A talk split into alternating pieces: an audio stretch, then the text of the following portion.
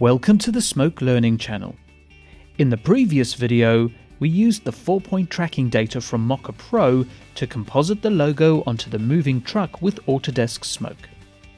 Now we have created a new issue where the new element is naturally in front of everything else.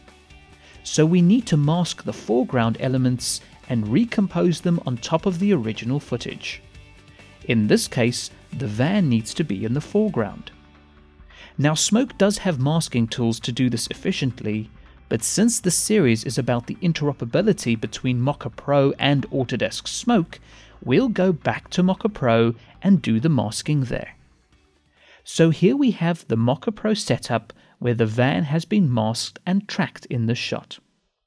You'll notice that the van's side mirror has also been rotoscoped separately because it only appears in the middle of the shot. For more information on Mocha Pro and tutorials on how to use Mocha Pro, please visit Imagineer Systems' website. To export these masks into Smoke, you need to export each layer separately. Select the van layer in the list. Now in the Track tab, click Export Shape Data. Choose the Flame Gmask script choice from the pop-up menu. Navigate to a location in the file browser and give the mask an appropriate name. Now save it. Select the van mirror layer and repeat the same steps. Click Export Shape Data, check the format and click Save. Give the mask a name and save it. Going back into Smoke, we will use the exported masks to bring the van back into the foreground so that the logo on the truck is correctly behind the van. So we need to create a new alpha channel or mat for the van. To make this alpha channel, we are going to use a Gmask node. Press the Home icon to return to the ConnectFX default view. In the ConnectFX node bin, press G to bring up the Gmask node. Drag it into the schematic and connect the background image into the Gmask input. Double-click the Gmask node to bring up its menus and the Gmask result view. In the middle of the interface, click the Load button to go to the browser. Now navigate to the location of the exported van mask. Select and load the mask. Now we have the mask that was produced in Mocha Pro, and as I scrub the time bar, it is tracking the van. You have various settings in Smoke to adjust the mask.